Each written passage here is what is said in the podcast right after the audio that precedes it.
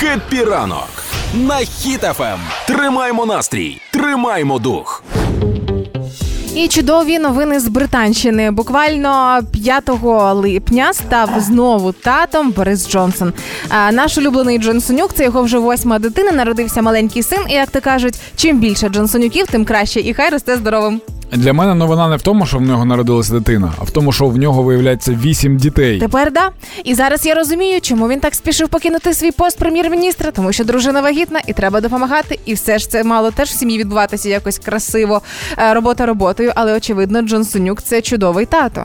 Так, да, а ще я тобі більше скажу, що це людина, яка чудово розуміє, скільки рідини потрібно випивати людині в день. Тому що вісім дітей – це вісім стаканів з водою, а це по двісті п'ятдесят стаканів, тобто це два літри води на день. І це ідеально. Це ось хто принесе йому склянку води на старості. Ти просто буде черга зі стаканами з водою. Це його дружина Кері, з якої народився в них син. В цьому шлюбі в нього троє дітей, ще є mm. троє дітей.